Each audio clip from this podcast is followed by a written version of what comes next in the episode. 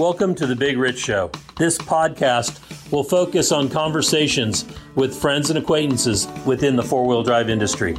Many of the people that I will be interviewing, you may know the name, you may know some of the history, but let's get in depth with these people and find out what truly makes them a four wheel drive enthusiast. So now's the time to sit back, grab a cold one, and enjoy our conversation. Whether you're crawling the Red Rocks of Moab or hauling your toys to the trail, Maxxis has the tires you can trust for performance and durability. Four wheels or two, Maxxis tires are the choice of champions because they know that whether for work or play, for fun or competition, Maxxis tires deliver. Choose Maxxis. Tread victoriously. Why should you read Four Low magazine? Because Four Low Magazine is about your lifestyle, the four wheel drive adventure lifestyle that we all enjoy. Rock crawling, trail riding, event coverage, vehicle builds, and do it yourself tech all in a beautifully presented package. You won't find Four Low on the newsstand rack, so subscribe today and have it delivered to you. Okay, we are here today with Kenny Bloom a competitor that's been around for many years, and we are happy to have you on. Kenny, what kind of influences did you have growing up that got you to where you're at today? A bunch, all good, but from like the youngest age, my neighbors had a old CJ5 and we used to borrow it once in a while to go do dump runs and stuff like that. So me and my dad driving to the dump in a CJ5 with no top, you know, that was kind of cool as a kid. You know, I probably didn't even have seatbelt. I don't remember, but I probably didn't. Probably didn't at that age. That was a long time ago. Yeah. And then, you know, we'd go to the lake too. Like everybody would go to the lake, and one of their friends had a tunnel boat with a V drive and a big block and zoomies, and they towed that there with a Jeep. So as a kid, think about the toys you see in Walmart you know, how cool is that? that my neighbors have a Jeep that tows a drag boat, you know, to the lake. And so that was an influence. When I was 10ish, I talked my dad into dragging an old Craftsman red lawnmower out of the neighbor's barn. And this thing was like really old, probably 60s vintage and maybe even 50s. They had hard plastic tires that were bald, and there was no disengagement on the blade. So they soon decided it was unsafe for me to use mowing it. So I convinced them to let me cut the blade off because I couldn't get the nut off. And I cut that blade off with I don't know how many hacksaw blades, but I got it off because I was a determined kid. And that was my transportation. And I would go in the woods and I would drive the little trails that I used to walk and uh, go four wheeling with this little riding lawnmower that I think it was kind of spooled, if you want to call it that. And then pretty soon that wasn't good enough. So I was taking wood screws and screwing them into the hard plastic tires to give me more traction. And I kept doing that. And eventually I could do wheelies with it and stuff. And of course, that's cool. um, and then, you know, as things escalated, I think at 13, I got my first dirt bike. And I used to go riding on trails that I uh, hiked as a Boy Scout. And that was my freedom. I would leave for the day. I would push that sucker a mile and a half up the road to get to the trails Later found out mom and dad were sure I was hopping on it and driving it as soon as I got out of eyesight or earsight. But I figured the mother mothers have a coalition of allegiance and they rat you out, you know. So oh, I yeah, always, yeah. I always walk the bike just to make sure I can keep enjoying the bike. Um, and I'd walk it to the trailhead, and me and my buddy Mark would take off, and we'd ride all over the place. We'd go to swimming holes 20 miles away. We'd go by girls' houses and pick them up and go do stuff. Um, just had a blast with that. And then, uh, you know, fast forward, I started riding snowmobiles with my dad. We, we finally got two for the family at about age 13, and I did a lot of that. And, you know, that's got some go fast dirt riot tendencies because you're reading the train, going as fast as you dare, and trying to keep up with fast guys and everything. So that's kind of cool. Um, and then I got into having cars and uh, working firewood business. Working firewood, I was driving equipment off road. Some of it had tracks, some of it was old farm trucks some of it was half ton pickup trucks, but you're bombing around off road getting firewood. You know, the ground's frozen. You can do amazing things when it's muddy. You might get stuck and be there all night, pulling it out with chains and come along. Got into high school, had cars.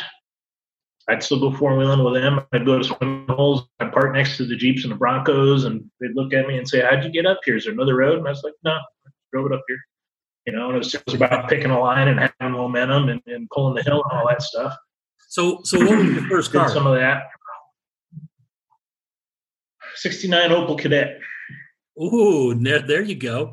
A buddy of mine had one of Yeah, those. it was kind of cool because the, the front seats both pivoted at the front and hinged forward all the way against the dash, Yep. which made for a really uh, roomy back seat in case that was needed for anything.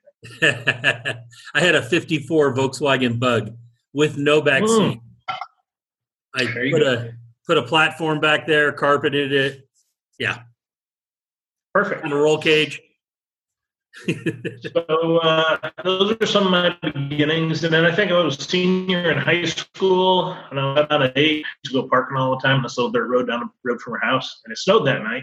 That didn't stop us, and um, I got my car stuck in the snow. So it slid into the ruts on this little dirt road. So I had to walk her home before her parents got home, and then I had to also leave before her parents got home. And I ended up walking home like eight miles in the snow and dogs barking, and I'm worried if I'm going to get attacked by dogs and everything. But anyway, I made it home. I told my neighbor about it after that. He was one of the firewood guys, and we went and it out in the morning. Had to explain to mom and dad why I walked home. That was fun too. Um, but you know, my, my neighbor then, he- George, he says, Kenny, by God, if there's anybody I know that needs a Jeep, it's you. Get yourself a Jeep. You won't regret it. And then pretty soon I started shopping. By the time I was 18, uh, I think I was out of high school, but it was my first year of college. I bought my first CJ5, nice. and uh, but you know, and I went from there. You know, The CJ5 did it have a V8. it was a 71 CJ5 with a new tub. It was a father-son project. Had the 225 V6, uh, T14 transmission, and a Warn overdrive. And we, as kids, we used to drag drag racing around on the street with other kids, and I had my buddy trained to shift the overdrive while I shifted the other one, you know, so we could do all the speed shifting first, first high, second, second highs. That was pretty cool. We could do wheelies with it if you got it just right. It was on Armstrong Tru-Tracs, which I bought for it. Came with I love- I bought it, I, I love Yeah. those tires.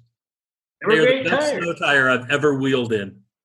Yeah. So I had that for a while. And then uh, that got involved in a wreck and I rebuilt it, but then I ended up getting, I don't know, those things nickel and diamond me with it. And by this time I was well into college and uh, I convinced myself to buy a scrambler with 9,000 miles on it. So I bought that and started.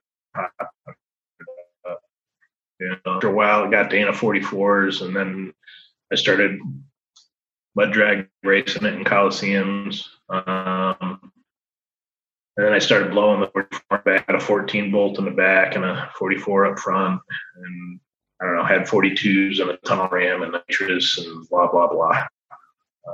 Uh, fun, but they were changing the rules.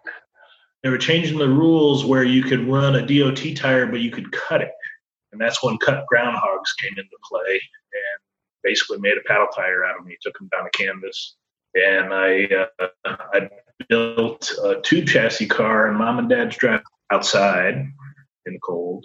I guess it was mostly summer. Uh, but the car weighed 2,040 pounds with a steel 355. And um, it was very competitive. And we had a great season with it. Uh, we raced it all year and we were nationally ranked in points. Um, but by that time, I knew I was moving to Florida for work and it was time to sell it. So I sold it, and that was the first down payment on my house. Okay. Where, since you brought up moving to Florida, where did you have the CJ5? Where'd you grow up? I grew up in Connecticut, a little town called Colchester, 20 miles from everywhere. So you Which are was good. Yeah, I am a Yankee. Um, I probably should sometimes. Uh, it was good because it was rural and there was all kinds of, uh, there was old railroad beds, there was power lines, there was lots of things to do, uh, go wheeling. And, and it wasn't shut down yet to vehicles and stuff, you know, it was pretty open at that time. Um, some of those trails are there now and they're devoted hiking trails, bicycles, horses, no motorized vehicles and I go hiking there with my mom and my son and, and show them, hey, I blazed that trail. This one that cuts down here and goes across the river, and we made that on our dirt bikes. You know, when I was, Nice. like 15, yeah. So that's kind of cool. Awesome. So once you got to Florida, you got a house. Did you, then you uh, you got out of wheeling for a while. I did. I got a little domestic. Um, yeah, you know, fell in love all that good stuff. I bought a sailboat, had a catamaran sailboat, um, which I used recreationally, but I also raced it a little bit. That was kind of fun. Um, there's all kinds of engineering things going on at once. You know, reading the sails and the wind and the water ripples, and trying to figure out what your next move is, and you're going to take the guy on the inside or the outside, and all that kind of stuff. Who's going to check it out going around the pin? You know, it's kind of fun. Uh, I did that, but then I got bored in the mechanized sense, and I ended up building a Austin Healey kit car replica, which was a lot of fun. Uh, nice. Yeah, and I hated body work, and this came thing all gel coated and polished. It was beautiful, and I just had to put it together and put the drivetrain in it. And that had a steel 355, um, aluminum heads, weighed 2450. It was stupid fast. It had 700 R4 that was built, and um, it was a lot of fun. And, and you lived? Yeah, I was still enjoying life, and uh, was oh, a good little car. One thing I just realized when you talked about the CJ5, the first vehicle, you said it was involved in a wreck, and you just kind of like passed that over real quick. Um, well, it's in, it's incriminating for a friend of mine, but oh, okay, he'll get over it. But yeah, I, I was at a uh, an after party for a wedding reception. One of my high school buddies, Boy Scout buddies, got married.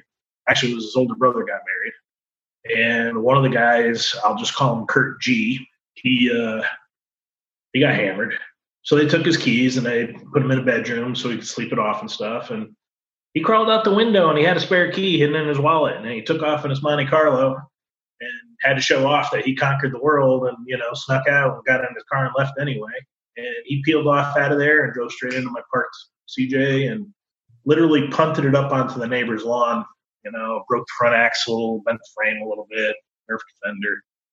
Um, so it, nothing. You weren't in the car, so that's good. At least I wasn't even in the car, so no no risk of injury to me. Uh, a little embarrassing for my buddy.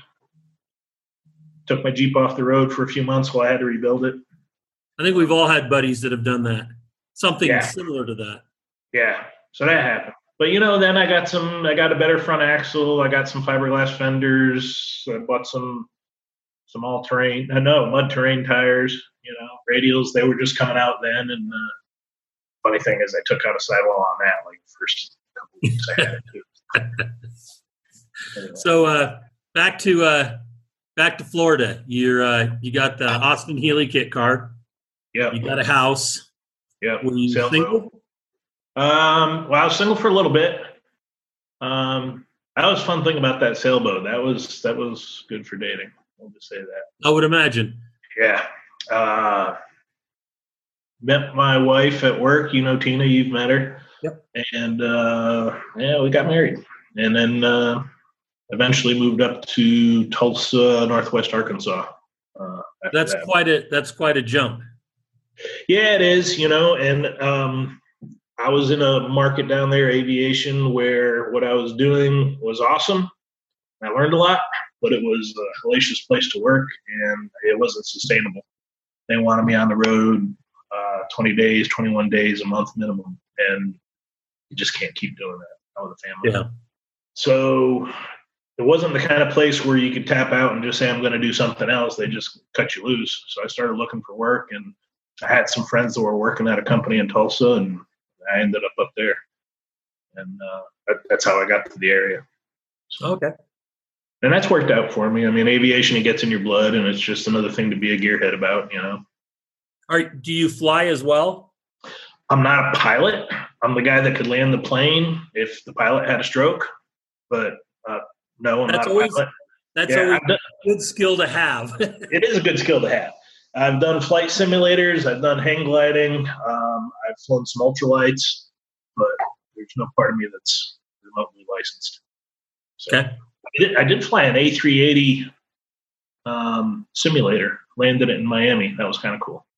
That was just a couple nice. years ago. I'll call that a perk at work. Perk at work. Any customers, and I got to like latch on to the experience. Cool.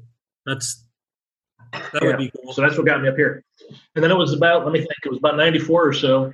And uh, we got into boating and enjoyed the hell out of the summer boating. And, and October came and we were kind of like, what are we going to do for family fun? And my wife, who I'm sure still regrets this, said, "Why don't you get another Jeep? You know you love Jeeping." So I bought another Jeep, and I think I actually bought two of them, and I took all the best parts into the one I wanted to keep, and then sold the other one.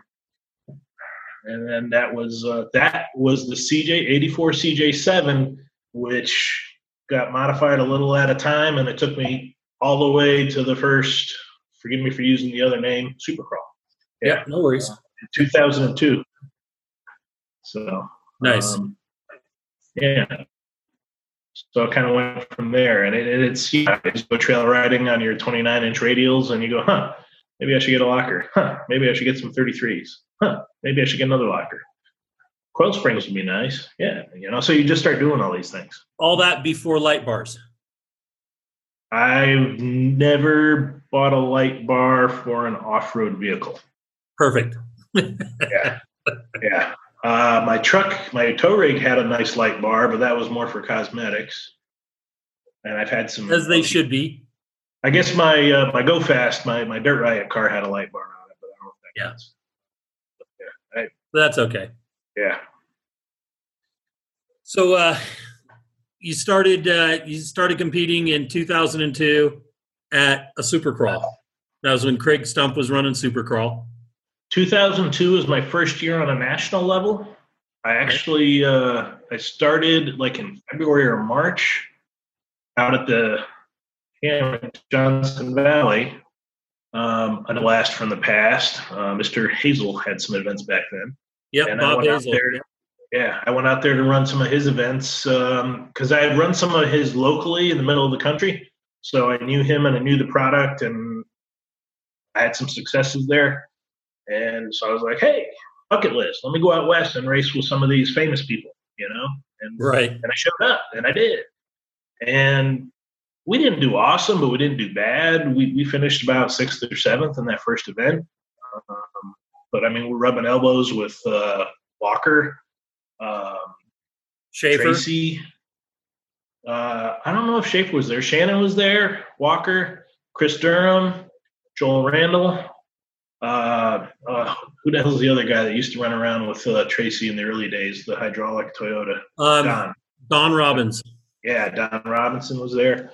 Uh, Jason Paule was there. You Nice. know, so that was my really that was my exposure to the big boys. And I came home from that saying, "Hey, we finished in the middle of the pack with a beater CJ7. Let's go. That was fun. Let's do another one." And then we kept doing good, and pretty soon we ended up doing. I think he had like six events, and we did five out of six of them, and we finished second in points. Oh, yeah, And awesome. Matter of fact, we edged out Jason Paule in the point series. That that was pretty cool Excellent. Excellent. at the very last event.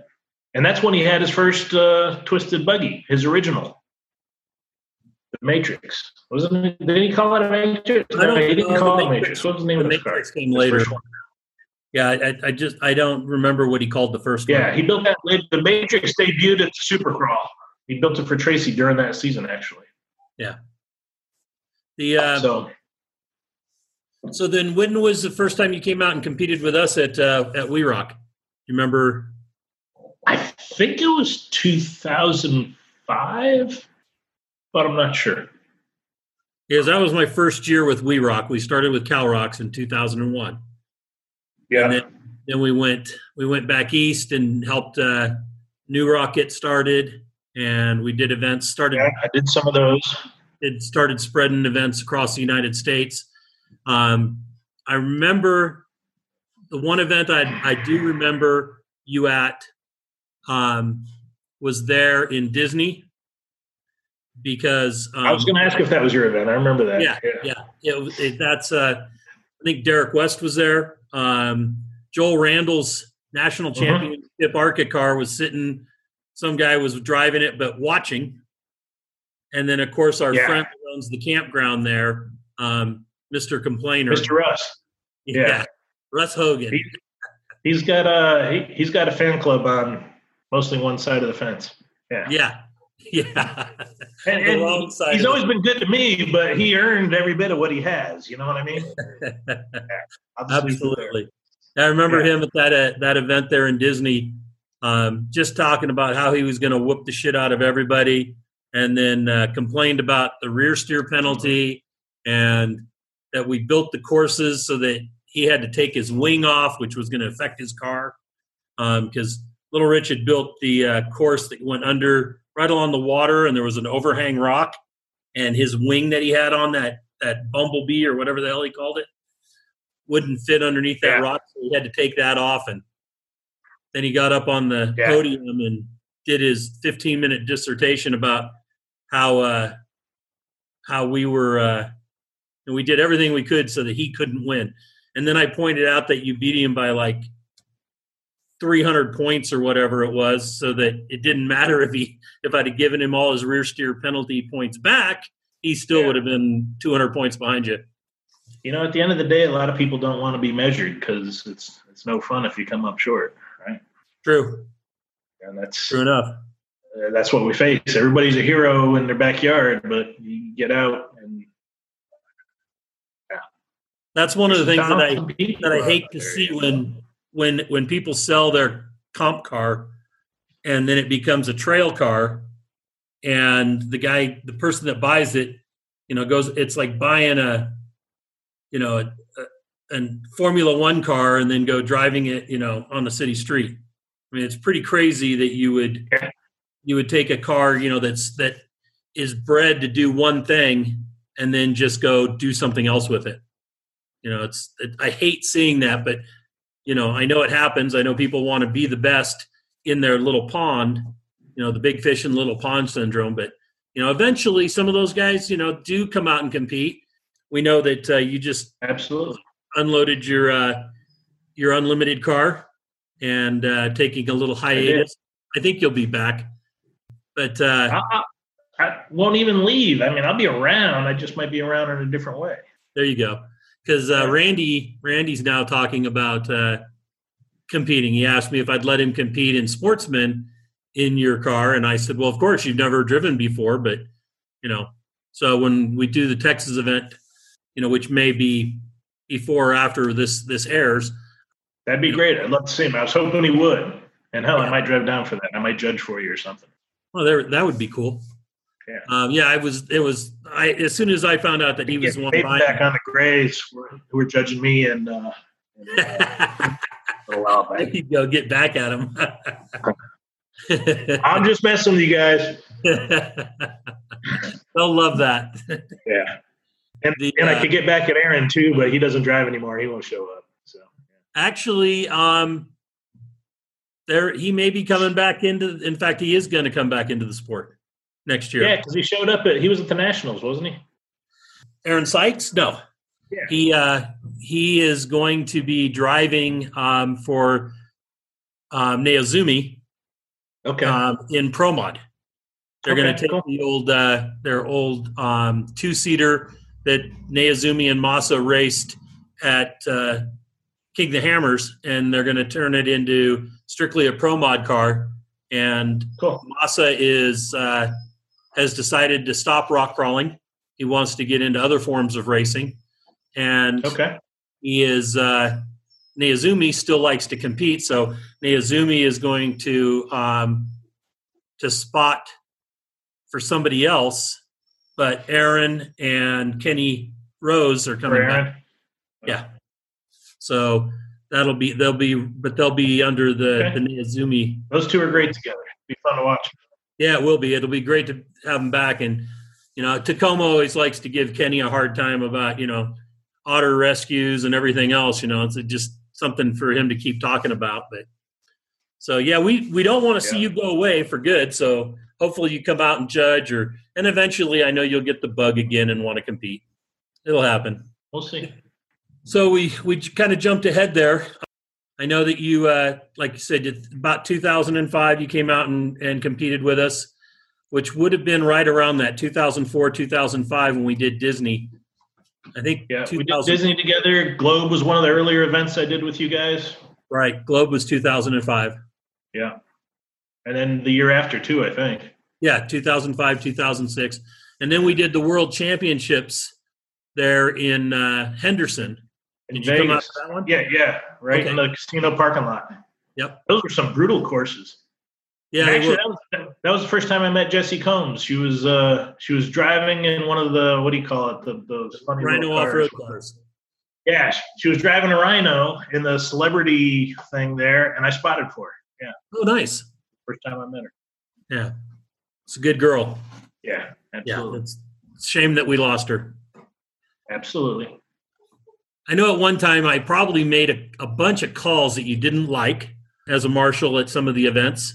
I can think back to one. It happens. Yeah, it happens. I mean, you earn enough competitions, calls are going to go one way or the other. And if they go Yeah. not the way of the driver, normally it leads to a discussion. I thank you for always being level headed um, during those discussions, unlike some of the others. I I.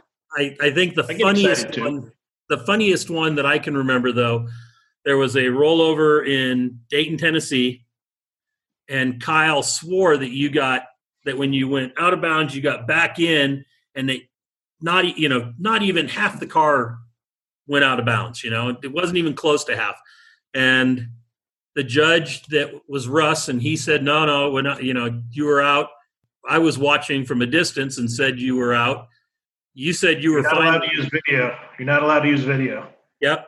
So That's your rule. Yep, that's right. So we, uh, which video wouldn't have helped because when uh, It would have Kyle, helped you. yeah, well, it, no, it it it vindicated me because Kyle was telling me, I don't know how you can sleep at night, you know, and just trying to just trying to bag on fired me up. bad. And it was, He I kept laughing up. and I said, Kyle, you know, I sleep fine at night. I know that I made the right call. Then the vid, somebody posted the video online, and I think you had like about three inches of one tire still in bounds, and the boundary tape was like at your your bull bar, your push bar, front bar, and uh, bumper area. It must have got. It, it must have moved. I think Yeah. it moved. It was the wind. but uh, I sent, I, I posted that video and tagged Kyle. You know, I was like, "Hey, Kyle." so uh,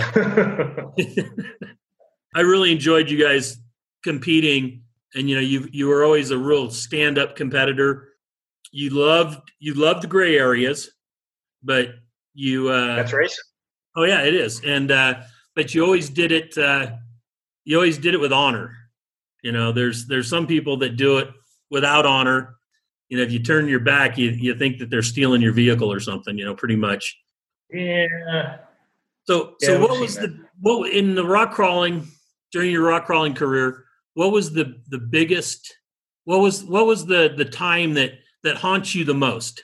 That that you wished you know something would have gone the other way, or you know there was a breakage, or you know a mistake made, or something like that that that really haunts you. You know, is there is there anything like that? Well, there's a couple things. I mean, you just described one of them. That Dayton, Tennessee, I went from second to fourth in a nanosecond. You know, that kind of hurt. Yeah. Um, so we got a little bit of that. Uh, there was a go go fast race a long time ago where I got T-boned because the other driver came across six lanes and never saw me there. He realized, or he mistakenly thought he was supposed to hook right, but that was not the case, and so that took me out of that race early. But that was a go fast race.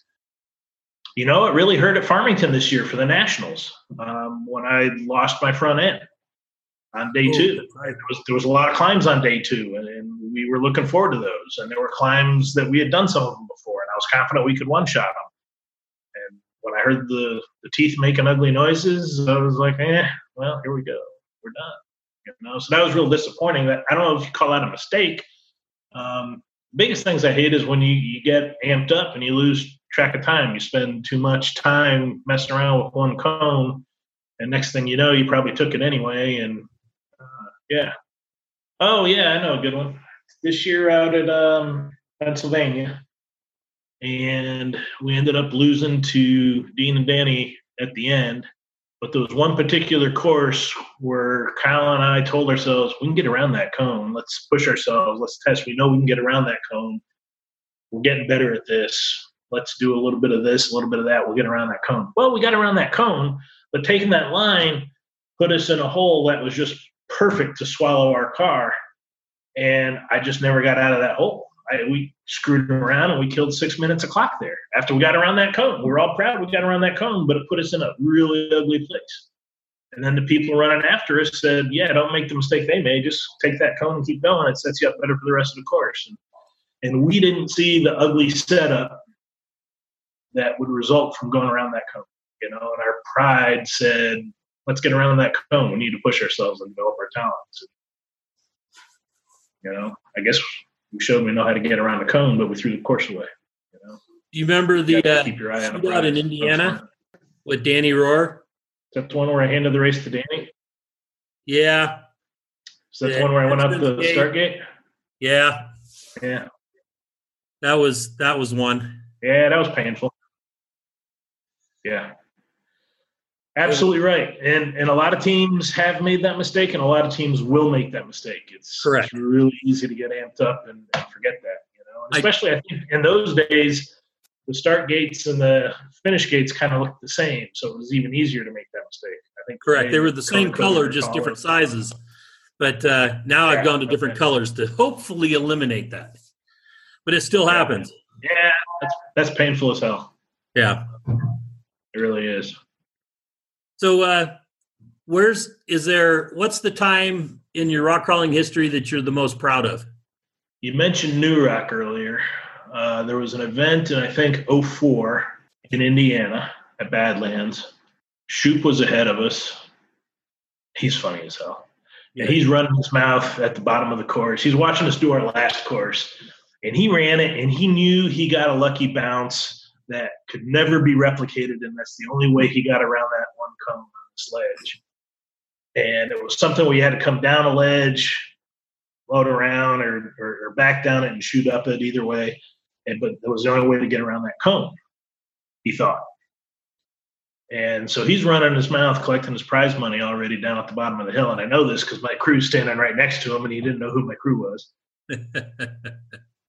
And Chuck and I came up with a plan. And back then, spotter ropes were free. And there was a, a pine tree at the top of the hill, had about a face. And we went down. This was in my old skinny car that kind of looked a little bit like a sprint car. We went down that thing, had the Volvo portal axles that had the whole 30 degrees turning radius. And we side hilled this hill, splitting the cones so we didn't have to drop off the ledge and go back up the ledge because we side hilled it. And Chuck had the spotter rope wrapped around the top of my cage and he had it spun around the tree twice and he's leaning on it. So he had a very controlled hang on to Kenny thing going on. And it was like Wiley Coyote, where I'm on the edge of the cliff and little rocks and pebbles are pushing out from my tires and bouncing down. And as we're starting to execute this, and we're going in and out of front only and all that stuff, so it doesn't push, and we're starting to pull the turn off, and all of a sudden Kenny stopped going, "Oh shit!" stopped running his mouth, and he realized he was about to lose the race, and lose all that prize money. And back then, prize money was pretty good. I think it was about thirty five hundred for the win. Um, and yeah, and, and we took that, you know, and that was just a, a smaller race, but it was a big moment, and it was you know a really big moment because Kenny and I always had a lot of trash talking going on back then. He was a great person to race with. So Yeah, he was. Uh, Shoopy was was quite the character. One other character that was in our sport, Danny. Danny, yeah, the after hours character right there, man. Oh, yeah. have no idea what's going to happen. Yeah, yeah. He's the spooning capital of Indiana, I think. I think that uh, teams were on the second morning. If you showed up on site and you saw Danny Rohr sleep in his in his tidy whitey somewhere in the grass, you knew you were in trouble. He always did better when he was hurting the next day than when he was not. You're exactly right. He he was on. He was on if he got a little wild the night before. Yes. And uh, God bless him. I don't know how he did it, but man, we got some stories there. Yeah. we'll have to visit with him too and uh, get the stories. Yeah. If he'll if he'll share, because I'm not Oh. sure if uh, if his wife even knows all the stories. They're kind of PG-ish. At the end of the day, they're kind of PG-ish. yeah, they are. They are. So, uh, what are you going to do now that you've uh, sold the car? Uh, you know, I got a few projects here and there. Um, I bought a side by side. Never thought I would, but I did. I've been Yeah. enjoying that. So that's that's a good transition plan for the withdrawals. And and there's guys like Kevin Reamer was like, you know, I really love this thing when he got one, and I was laughing at him, and here I am now. I have one. You know, my biggest thing is I have to not drive a like rock crawler um, because I know they're not really made for that. And I don't want to shred stuff and work on stuff. I just want to go wheeling and have fun. So that that takes a little bit of discipline. I'll get into boating a little bit more. Um, my Shelby has a rear tire problem that I probably will keep going. Uh, the rear tires don't last too long on that. I enjoy the motorcycle. um, so I mean, I got enough toys to do some things to keep me smiling. You know, I just fabbed up a little trailer for the side by side. I got a somebody wants one for their side by side, so I'll probably make up a little trailer on the side, keep that going. And you never know, I might I might get bored and build something again. I might not, or I might just team up with some other people to ride. You know, Yeah. there- There's always somebody that's looking for a spotter, or somebody looking for a judge, or you can scout, you can crew. There's a lot of things you can do. Um, Absolutely. but I'll have an easier easier time. I got a good friend that's uh, racing one of the I don't even know what class it is. It's basically a built up Wrangler, uh, and the desert stuff, and he's been wanting me to go out and help him out. So I'll probably do that sometime. Uh, that'll be an experience. Check it off the bucket list. So you've not been to Baja to race yet? I have not. I've had a couple opportunities and, and never quite put it together. So yeah, it's time to do that. That's definitely a bucket list Yeah, item. Yeah. I would encourage. I would encourage that. There's uh, there's some things to remember when you go down there. Like if you're going to use uh, the bank ATM, go into a bank to to to, to use the ATM. Don't use the freestanding one that's on the corner somewhere correct. because there's always there's always uh, scoundrels around that'll try to uh, try to get your money out of you, and Correct. without actually robbing you, but they just work you over so fast that you don't even know what happened, and they end, end up clearing out your account.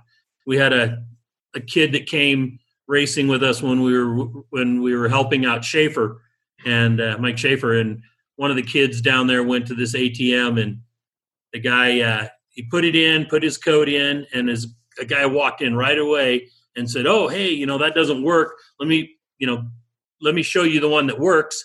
So he pulled his card out, but he never shut the program off. So the Uh-huh. guy was able, and the code was already in there. So the guy's partner walked in, emptied his bank account or whatever the max was that day, and that was like all the kid had in his account. And so, yeah, he got. Just be careful with that. Those There's are the professionals out there. Yeah. oh, they are especially down there. They're you know they're they're hungry. I tell you the story. I'm the guy that doesn't use an ATM. Uh, I did when I was in my 20s when I moved to Florida, and I discovered the only time I was using it was like two o'clock in the morning, and it was probably time to go home. So I stopped doing it. Very wise, very wise. Yeah, I don't. We don't use the ATMs as well anymore. I use a card only for for gasoline Mhm. and uh, for like the Jeep or the pickup truck, but the uh, the semi we only pay cash um, because we don't want to see that bill at the end of the month. You know, with a couple of trips back and forth across the country. So Sure. we make sure we have cash for that. Of course, I have to warn Shelly the day before that when I fill up and you know say, hey, I'm going to need that 700 or 800 bucks to fill up the truck because Yeah. she she doesn't like buying gas. It's like tires. Yeah. So I, I thought of another really cool moment that Brandon still remembers. Um, 2002, I think we were in Aztec running an event, and um, it was my second event with Hazel, and it was the morning of day two. Everybody had spreadsheets, and they were looking at them. And Brandon and I were just hanging out in the CJ7, eating something and talking, and he was little then, you know um, what was he, nine years old, eight years old. And over to the right, there was, uh, oh man, what was the guy from Durango? Um, you know who I'm talking about. Yeah, Steve Remore. No, well, he was one of them, but the, the, the other guy raced a lot. Uh, John, he had a, uh, He Wagoner? no, it'll come to me. He had a, a nice tube chassis then that had sticky Mickeys on it, and uh, so anyway, he was over there, and uh, he had that Hummer car for a while. BFG au- auction one off to look just like it. You know who I'm Yes. talking about? Um, Johnny G. yeah, Gilliland. Yes. Yeah, Johnny Gilliland. So he was he was there, and uh, Jason Paule and Tracy and Don Robbins, and they're all talking and looking at the spread spreadsheet. And They're laughing. They're looking at each other, and then they're all kind of going like, one of them points at me and Brandon and our CJ7, and they were trying to figure out who this guy was on the score sheet that was running right up there with them. Because I was a nobody. I was an absolute nobody. And after that first day, we had a really good day, and we were near the top of the spreadsheet. And those guys suddenly knew who we were. That's awesome. Big deal. Yeah. You know, not this this last year, this year, but the year before, 2018 Nationals in Farmington. Johnny G was there. I remember seeing him. I talked to him. Yeah, Yeah. that was kind of cool. It was cool. Yeah. I He brought his kids. I remember that. Yeah, it was uh, his kids and are now you know big. I asked him if he was jonesing and wanting to come back out and compete, and he goes, "You know, watching this, I'm uh, I'm feeling it. I'm feeling it." So I was hoping we'd see him, but you know, he's uh, probably been away long enough to where he's s- smartened up. Could be. Could be. I know he's been desert racing, so that go fast That's bug. good for him. That's a different kind of budget, though. Yeah, it is. Yeah. It's uh you know, that's why I became a promoter. I was uh eventually I'd lived in Cedar City and we were uh we were trail riding. I was the club president there. We were wheeling with Craig Stump up in Delta, Utah. We were getting ready to uh to have an event at the ARCA coming into Cedar City and we helped uh help ARCA get in there and get the, the contract with, you know, their permit with BLM and everything. And then we Mhm. got the BLM to give up that property there at Three Peaks to the county as a county park. We pushed for that uh, along with the, the equestrian people and the mountain bikers and all that kind of stuff. But we used to do big cleanups out there at Three Peaks. And um, one of the events at that first ARCA event, there was a guy um, Randy from Northern California, and we were talking, and he goes, "Man, if you ever move back out here and want to put on an event, move back to California and put on an event, I've got a great location." And so, uh, after watching what everybody else was doing, Hazel and and Ranch, we uh, I decided, you know what, hell, I could do this. So Yeah. we moved back. When I moved back to California, I went and started CalROCS the same time that Craig started URock, Mm-hmm. and uh, so I did. Uh, I did an event that put up or shut up. The first event was November 2001, and then our first season was in 2002. But right away, Yeah. I mean, I had no plans to go outside of California or Nevada, and then right away I was asked to put on events elsewhere. My idea was, you know, have have travel. We'll tra- we'll tra- you know we'll put we'll travel.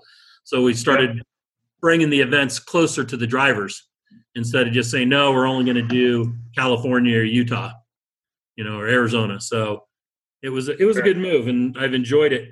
But i realized that i was helping a buddy and we were gonna i was gonna spot for him and he was gonna drive. And i realized there was no way that i could afford to build my own car. On the money i was making there in utah and it was like you know what nope, ain't happening. I'm not going to be ever build a car. So I decided to become a promoter, thinking I could, you know, get parts, make deals, that kind of stuff, and uh, eventually build a car, a buggy. Well, 19 years of doing this, I still have never owned a buggy. What's happened? Little figured it out. Yeah, he sold a lot of the things that I owned to do that. but no, he did. He, he swung deals on his own and stuff. And then I had some old junk cars around, and you know, he said, "Hey, what are you doing with that?" I said, "Nothing." He, Can I have it? Sure. And then he'd go scrap it or sell the parts off of it or trade something. And next thing I know, he had that. He built that that KOH car that he did, and uh, I remember that. Yeah. Yeah, that was. We were all giving him a hard time last time we saw him because his car looked better than it ever had, and he's like, "Hey, what happened? Who started working on your car?" Actually, he's gotten better at that stuff, but uh, yeah, he uh, Sure. he gets a We lot of all do. wheeling done. Yeah. he gets a lot of wheeling in now, living down there in Sand Hollow. He does. I'm happy for him. That's good. So tell me, tell me about your boat. Oh, it's a it's a mild one, but it's fun. It's a it's a 31 Scarab, uh, 97 vintage, couple of black 502s. They're mild. Um, I put some exhaust on it just because I felt like it at the time. Uh, but it's the devil that I know. It's uh, it's reliable. It's dialed in. Uh, it's not the fastest boat around, but it's a little bit like dirt riot stuff. Um, get on the right bodies of water around here, they get really sloppy on the holiday weekends or any busy weekend. And you're going through a lot of slop and chop and cruiser wakes, and you're reading the water and running that thing at 30 to 50 is an absolute blast. And you get some air time, and you're you're getting talent at flying the car level or the boat level and, and landing it, and you know, and you're going to places and you're hanging out with people and there's some scenery involved and libation and it's a good time you know and, and you can bring a bunch of friends with you in one shot. It's not like oh do you have a two-seater or a four-seater? No i can put six or eight people on the boat. Let's go have fun you know. So Sweet. there's there's a lot of good that comes with that. One of these days, I'm going to find a free free time and come out on the water with you. you got to. It's a good time Yeah, it sounds like it. I, I missed the days of the lakes. yeah Never, I never, never actually owned a boat myself. My dad had a an old '62 Glenelg missile flat bottom wood boat with Mhm. a big motor in it that would do, you know, do over a hundred. And then we had a, uh, I worked for a guy that had a, a Sea Ray open bow, 26 or 28 foot something that uh, had an in and out and nice little lake boat, you know, for like cruising after work and stuff and go swimming. That was, that was probably the funnest boat. Yeah, what I what I always remember from them is it's a big. It's like having a big drain in the middle of the lake, you know, and you just throw your money into it. But that's you know that's a, that's also a jeep or yeah any kind it's, it's all relative i mean you got to look at how many hours of fun do you get out of how much money and labor you put into it Correct. it's just math Yeah, and if you've got a boat that's uh, that's reliable, that helps. Yeah, I mean it's it's reliable. It's paid for. That's part of with, of having a slower boat. Slower boats are reliable. You know, if you're going to be the guy that has to tune and tweak, you know, and the outdrives are like a Dana 30 or a Dana 44. You know, if you go above maybe 500 horsepower per motor, and and you hang the boat out in the air, you're asking for trouble. You know, you're going to be snapping stuff. Then you got to buy the Dana 60 outdrive. You know, or the it, it's just, it's a slippery slope. right. You know, how fast you want to go, how much money you got. So Fair enough. It's all relative. But I mean, I'm getting to the point where I like reliable. I just want to shine it up and put some gas in it, change the oil once in a while, and go have fun. And, and I don't want to be having to replace a tranny in two weeks while I have business trips between events and stuff. You know, that's that's part of my recent decision makings too. You know, it's just uh, after a while it gets to be taxing. So Right. um, I'm leaning towards fun things that are a little bit less uh, labor intensive, and let's just go have fun. Get it. I get it completely. Yeah. Tell me about the Shelby. Well, Shelby's a lot of fun. And anybody who's never heard of, you got to go on YouTube and hear the flat plane crank videos because man, they're just they make music and it spins to 8250. It, it's a really good track car. Uh, the Ford Shelby GT350. Uh, they're just coming out with the GT500, which is more of a straight line car. The 350 is built to be a track car. There's a track not far from here. I'll probably take lessons this summer. You know, it's it's it's a six speed, close ratio, one through five. Fifth is direct gear, so you got a lot of gears. You know, you're wah, wah, wah. it spins to 82.5, 500 horsepower. There's not a lot of torque on the bottom, but it sure winds up nice. You can supercharge them or twin turbo them, and it's just a matter how crazy you want to get. And so far, I've avoided doing that. We'll see how that works. as soon as you get to the track, the next weekend that'll change. Yeah, maybe we'll see.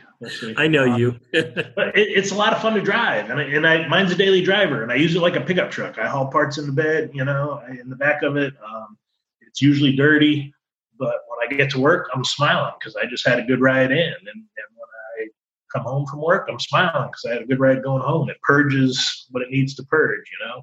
Yep. I can get on the on ramps and bring it up to 100 and lift to fit into traffic, you know. And sorry, Barney, if you heard that, but yeah, um, it's just it's 100 kilometers. Yeah, let's go with that. Let's go with that. yeah. So, uh, do you still have a motorcycle?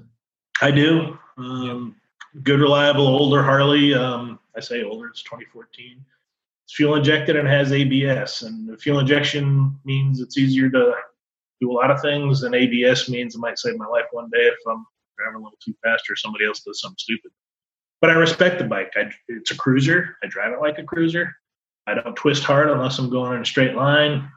I'm very aware of my surroundings. Knock on wood, so far so good, you know. But it's good for the soul, and, and I talk about selling that too. But then they one ride cures you, and it's like, no, I need to keep this. That's fun let's see, I think we've hit just about everything that you drive or own. The decision to get to sell the the portal car. Well, what? How about the decision from going from Pro Mod to Unlimited? Was that because of the number of cars that were competing out west, or? It was a couple of things. It was, um, you know, you want to run against the better talent. There's that.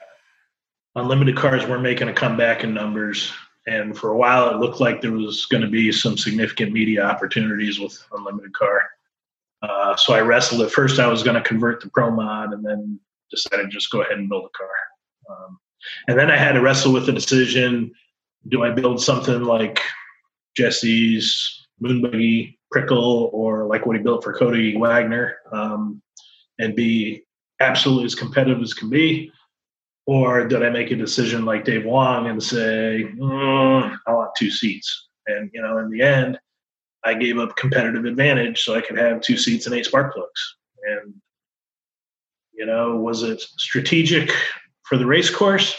No, right? unless you want to say it gave me a built in excuse to not always podium. But was it strategic for resale? You bet. The car had some sex appeal. It made the right noises. It had some notoriety. Good car you know, and I'll miss it because uh, it's yeah. Yeah, Randy. Randy sent me a message. what do you think? You know, is this is this a good car? And I told him straight up, yeah, it's it's got all the good parts, all the cool stuff for what he's wheeling and what he's used to wheeling. You know, full bodied vehicles um, that were built very well, and yeah. he's a good wheeler for those with those rigs. It'll be interesting to see to see him out there at Katemcy, you know, with that Absolutely. rig. I know he's already rolled it. Yeah, I saw that. and, you know, I told him, I said, you know, if you think about it, I don't think I could name any two seat car more competitive in the rocks. Can you get a couple that are just as good? You know, and, and Dave Wong drives the hell out of his, and, and it's yep. the same chassis, and you know he's got some good seat time and good spotters, and he does extremely well with it. So arguing, but it's the same car. I just I can't think of any two seat crawler that's better in the rocks than that car. The way it works, especially when everybody's on their game and doing smart things instead of stupid things. You know? True. Stupid sometimes. Cool. So, uh, anything else happening in your life now that's uh, that you want to share, or is there uh, how's work going? I know that you're work working. You're working out in Europe, is aren't you? I'm sorry. The company you work for is based in Europe. Yeah, it's based in Europe. It's Lufthansa. It's the national airline of Germany, but we're the largest independent. Independent means like not Boeing and not Airbus. We're the largest independent maintenance provider in the world for airplanes. Oh, so wow. pretty much every airline in the world is our customer in one way, shape, or form. Uh, so I do tech support for our business in the Americas. Been doing it for about six years. It's fun, you know. I mean, there's days that really kick your butt, but most of the days are good days, and I enjoy it. Uh, so that's good. Uh, love life is up and down. You know, that's always a fact of life. You know.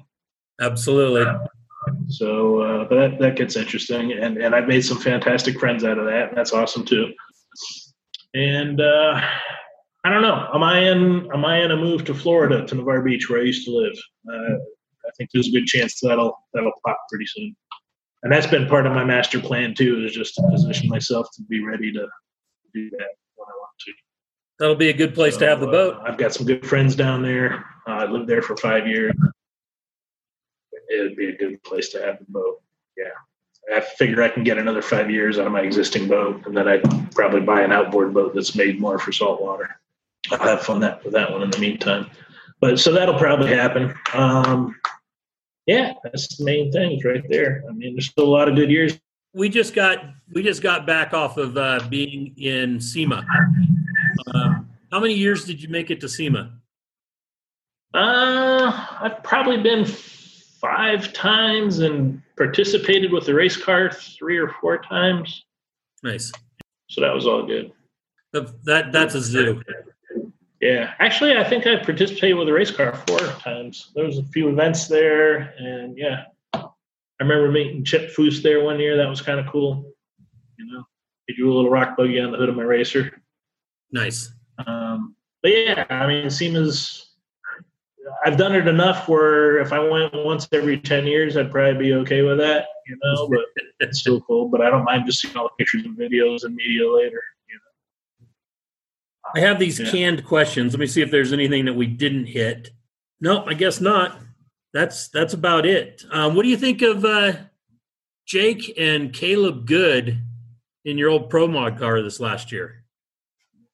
I think they had a really interesting season. First off, it's great that they did it. Came out of retirement, more or less. Yep. Uh, fa- father and son is always awesome. There was a few hiccups through the year that were unexpected and painful. I think he lost a motor early, um, and it was a fresh motor. And you know, we knew that we had enough time on the fresh motor to know it was good, but then again, he ended up losing it and having to replace it, so that hurt. I think uh, there was a transmission trouble towards the end of the year too. But uh, they had a good year. They really learned the car. They had some dumb moments and they had some victorious moments, and that's what it's all about. Especially getting back into it and the father son learning a new vehicle together and everything. And uh, so I think it's awesome for them. And uh, now they're on to other things, building another car, and I, I think that'll be great for them. Yeah, I agree. I agree. They're they're building, from my understanding, an unlimited. So Yeah, they, they bought one of Jesse's chassis and they're building some portal axles and I uh, think unlimited is going to become a a Jesse Haines uh, uh, spec class. spec class. Yeah, there you go. Yeah, Largely, largely, you know, and, and that's good. Good for him. I agree. He's talented and uh, humble and, and makes a good product. Yeah, it's good for the sport. Yeah. So. Awesome. Well, Yeah, I I'll probably show up at a race or two with Jake and family. We'll see. that'd be awesome. That'd be great. Um, Yeah. I want to thank you for uh, for spending the time. I know we we meant to do this like a week and a half ago, and uh, I didn't get to where I needed to get to fast enough. I've been uh, since the end of the season. Shelly and I have had like four days off where we haven't been traveling, and all four of those days I spent with my parents. So Well, you got to do uh, that sometime. yeah, we th- that's what this week, winter is going to be about is spending time with with my parents. But uh, want to thank you for coming on and for being a great competitor and friend.